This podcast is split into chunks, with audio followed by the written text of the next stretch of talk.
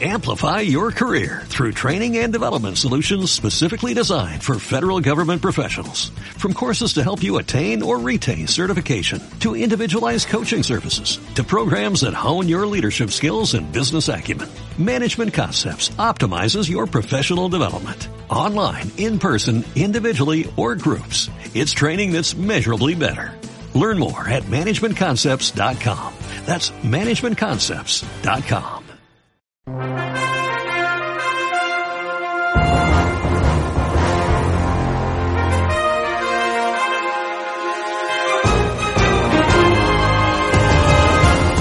Muchas gracias, Ángel, y muy buenos días a todos. Soy Ruth Nieto y esta es la sección Noticias Buenas en Tiempos Revueltos para la última y nos vamos.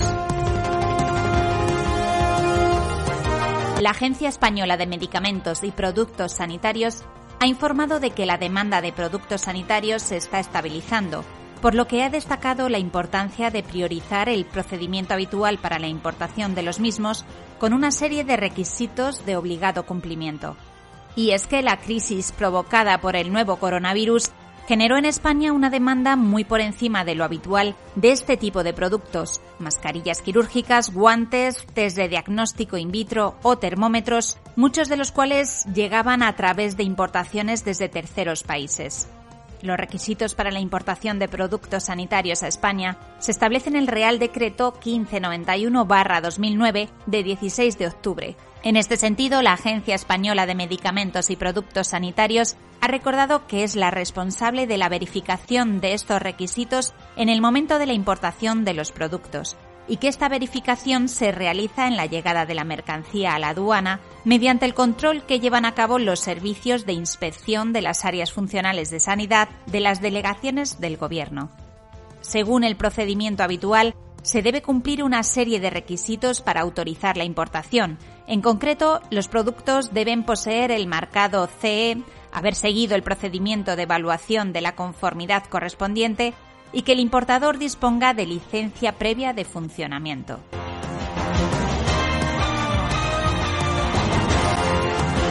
El catedrático y director del Centro de Encefalopatías e Enfermedades Transmisibles Emergentes de la Universidad de Zaragoza, Juan José Badiola, ha considerado que la pandemia del coronavirus en España está en fase de franca remisión, lo que no impide que se produzcan brotes conforme se reanude la actividad económica y social.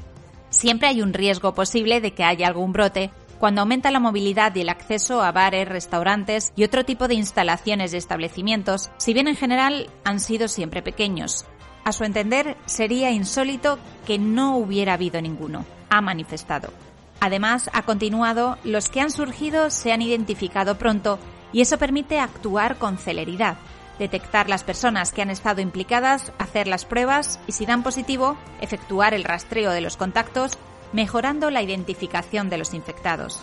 Badiola ha esgrimido que si las cosas siguen igual, sin problemas serios, a finales de junio o mediados de julio, la pandemia habrá remitido de una forma clara, si bien queda por saber qué va a pasar cuando se autorice la movilidad entre comunidades autónomas y cuando el país abra sus fronteras. Fundación S M va a realizar una evaluación a nivel nacional a través del Instituto de Evaluación y Asesoramiento Educativo para ayudar a responsables educativos y colegios de cara a la vuelta al cole en el mes de septiembre. En la evaluación se invitará a participar a más de dos millones de alumnos y seiscientos mil profesores de toda España para conocer y ofrecer un diagnóstico preciso de cómo ha afectado la covid diecinueve las diferentes realidades sociales y educativas de este país. Así preguntarán cuestiones como cómo ha afrontado el confinamiento la comunidad educativa, cómo se han sentido los alumnos durante estos días y cuánto ha afectado a su motivación y bienestar emocional, hasta qué punto han transformado su metodología los docentes, cómo ha influido la incertidumbre sanitaria e incluso la pérdida de un ser querido, cómo han facilitado a las familias este inesperado modelo. ¿La tecnología será ya un compañero más? ¿O cómo van a adaptarse los colegios al nuevo curso escolar dos mil veinte dos mil veintiuno? El objetivo principal que se plantea con este ofrecimiento es que dieciocho mil centros puedan conocer, nada más empezar el curso, cómo han vivido sus alumnos y sus profesores la etapa del confinamiento y cómo se enfrentan a la nueva etapa escolar. La participación será gratuita y se ofrecerá a los directores del centro el informe de su colegio de forma inmediata. Las terrazas al aire libre de los establecimientos de hostelería y restauración en Castilla-La Mancha podrán estar ocupadas al setenta y cinco por ciento de las mesas permitidas en el año inmediatamente anterior en base a la correspondiente licencia municipal. Así lo marca una resolución de la Consejería de Sanidad del Gobierno de Castilla-La Mancha, donde se precisa además que se permite la reapertura de locales de discotecas y bares de ocio nocturno siempre que no se supere un tercio de su aforo. En todas las plazas, recintos e instalaciones taurinas al aire libre podrán desarrollar su actividad siempre que cuenten con butacas preasignadas y no se supere la mitad del aforo autorizado y, en todo caso, un máximo de ochocientas personas. Comunicamos con Luis Clemente, nuestro reportero de calle, que trasladado al centro de la información nos amplía esta noticia. Buenos días, Luis. Nenes, eh. Oye, me mandáis a los toros que no me gustan.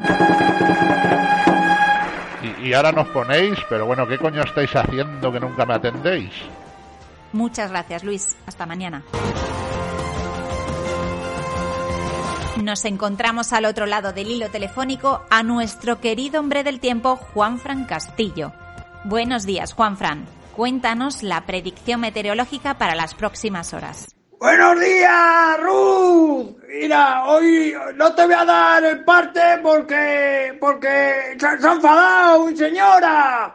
Se ha enfadado y, y dice, dice que, que estoy todos los días ahí sonando en el transistor. Y que no, que no le, le pongo en un cante.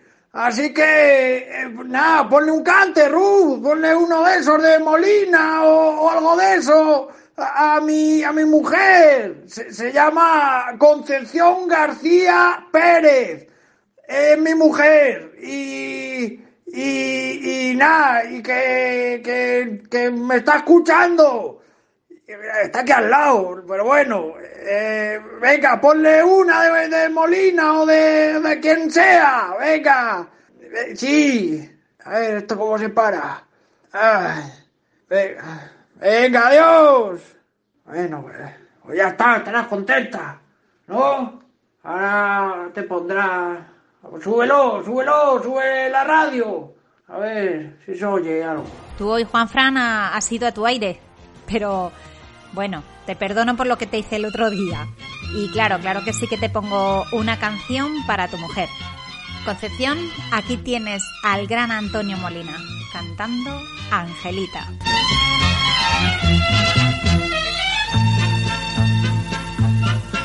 Un amor yo encontré en mi camino, un amor que es un ángel de Dios, compañera de un largo camino, de la mano de mi corazón.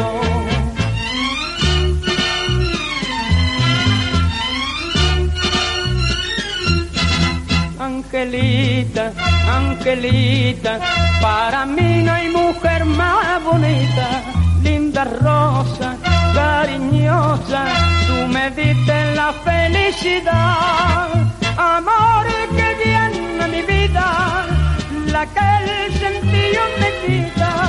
Angelita, Angelita, mientras viva mi amor te daré.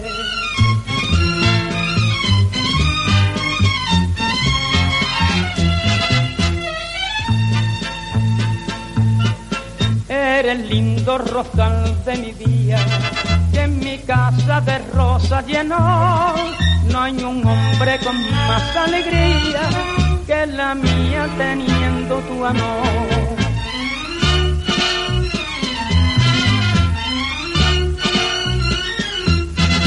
Angelita, Angelita, para mí no hay mujer más bonita, linda esposa, cariñosa, tú me diste la felicidad, amor que llena mi vida, la que el sentido me quita. Angelita, Angelita, viva mi amor te daré, mientras viva mi amor te daré, mientras viva mi amor te daré.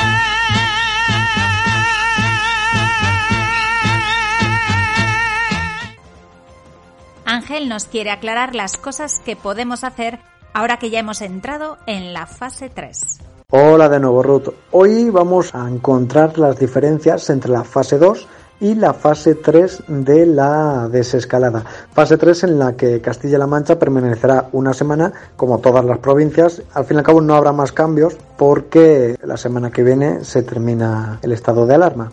Bien, comenzamos.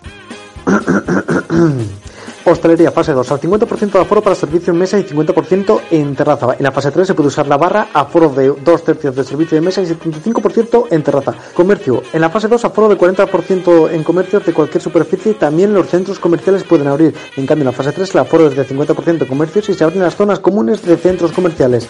Ocio, en la fase dos espectáculos, cines, teatros a un tercio de aforo con máximo de cincuenta personas en espacios cerrados y cuatrocientos en abierto. En cambio en la fase tres los espectáculos, cines, teatros a cincuenta por ciento de aforo con máximo de ochenta personas en espacios cerrados y ochocientos en abiertos, es decir que vamos a reventar los atardeceres en vivo. Ocio nocturno, no está permitida la actividad de los locales de ocio nocturno en la fase dos, pero en cambio en la fase tres las discotecas y locales nocturnos pueden abrir con servicio de mesa y barra a un tercio de aforo. Cultural, salas de exposiciones y visitas turísticas con recorrido marcado de un tercio de aforo, eso en la fase dos. En la fase tres museos con aforo del cincuenta por ciento y visitas turísticas guiadas de máximo veinte personas, es decir que en la batalla, bueno, algo se podrá hacer. Movilidad, se podrá circular por la provincia de residencia, eso en la fase dos. En la fase tres movilidad interprovincial entre Cuenca y Guadalajara, en Albacete, Real y Toledo, el límite sigue siendo la provincia, es decir que continuamos en fase dos respecto a eso.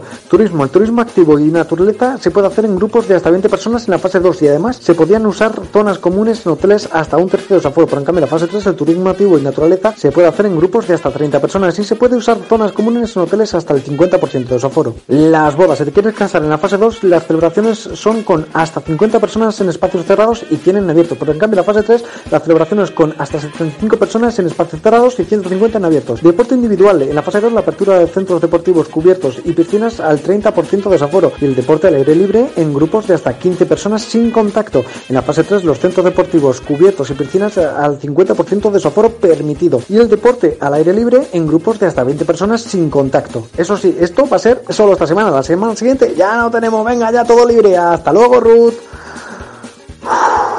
Espero que esto termine pronto. Ha querido estar hoy con nosotros Bellita Rosario Espinosa, con su sección de Prensa Rosa, los famosos confitados. Buenos días, Bellita, ¿qué tal? Hola, mis queridos todos, hola, mi Ru, ¿qué tal, qué tal? Pues mira, hoy os voy a contar pues, de famosos que decidieron vivir en confinamiento, mucho antes de que pasara esto del coronavirus. Estos famosos permanecieron recluidos en sus casas por decisión propia, mientras que muchos personajes pues no se pierden un sarao y están siempre de fiesta y de acá para allá, pues otros decidieron que preferían en su vida encerrarse y ya no querer más esto del famoseo y es muy duro, es muy duro. No es que lo sepa yo de primera mano, pero debe ser muy duro. Y bueno, pues voy a contar de varios famosos pues que lo hicieron y lo hacen de vez en cuando. Por ejemplo, tenemos a la Pantoja, la tonadillera, pues que tiene su finca y ahí puede aislarse durante meses y estar ahí durante meses. Después de sus conciertos, ahí ella se encierra y puede pasar encerrada en su finca mucho tiempo. Claro que están en fincas grandes y nunca se van a encerrar en una casa pequeña y cochambrosa y asquerosa, no. Claro, ellos en su finca y allí es fácil encerrarse, pero bueno, te tienes que saber encerrar y ahí permanecer tú, aislada, sin fiesta, pues con tu familia. Es que muchas veces lo necesita nuestro pobre famoso.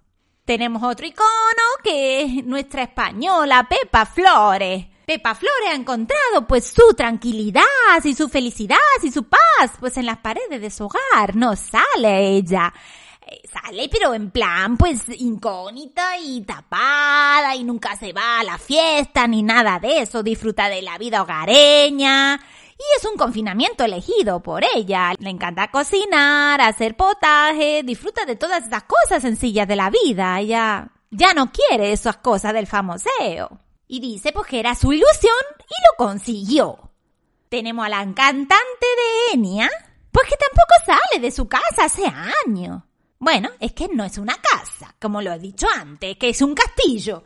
Pues ella es donde permanece y ha elegido. No le gusta salir, le gusta disfrutar de la soledad, no se le conoce en pareja, no ha tenido hijos. Pues ella es feliz, ella es feliz así. Tenemos también a Camilo Sesto, que vivió sus últimos veinte años de su vida, veinte años, en total confinamiento. Desde el dos mil uno, que se operó de, de hígado, hasta la muerte el pasado mes de septiembre. El cantante, pues, se dedicó a su vida, a su pintura, en su casa allá de Torrelodones. A ver, también era un chaletazo, pero allí estuvo permaneciendo, no quería nada de la vida de famoseo y esas cosas. Si concedía alguna entrevista, la concedía en su casa, ahí guardado, nunca, nunca, nunca más salió a la calle. Y por último, pues tenemos a la querida Greta Garbo, que puede ser, pues, la confinada por voluntad propia, pues la más famosa del mundo, que en plena cima de su carrera, a los treinta y seis años, decidió desaparecer. Se confinó en un precioso apartamento cerca del Central Park, rodeada de obras de arte, de Renoir, de Kandinsky. Se convirtió en la reclusa más famosa del mundo. Aunque eso no evitó que fuese asediada por los paparazzi hasta el último día de su muerte. Que miren que son pesados estos paparazzi. Ay, Dios mío. Bueno, y con esto pues ya os he contado mis, mis cotilleos del día de esta semana. Y espero que os haya gustado, que os haya interesado y os quiero re lindo, os quiero a todos ustedes. Chao, chao. Un beso re grande. Muchas gracias, Bellita, por tu colaboración. Hasta la semana que viene. Chao.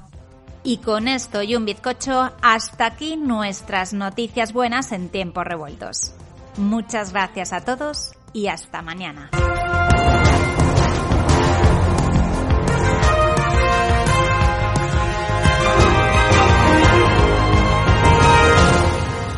¿Qué le dice un dos a un cero?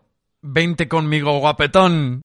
Amplify your career through training and development solutions specifically designed for federal government professionals. From courses to help you attain or retain certification, to individualized coaching services, to programs that hone your leadership skills and business acumen, Management Concepts optimizes your professional development. Online, in person, individually, or groups. It's training that's measurably better.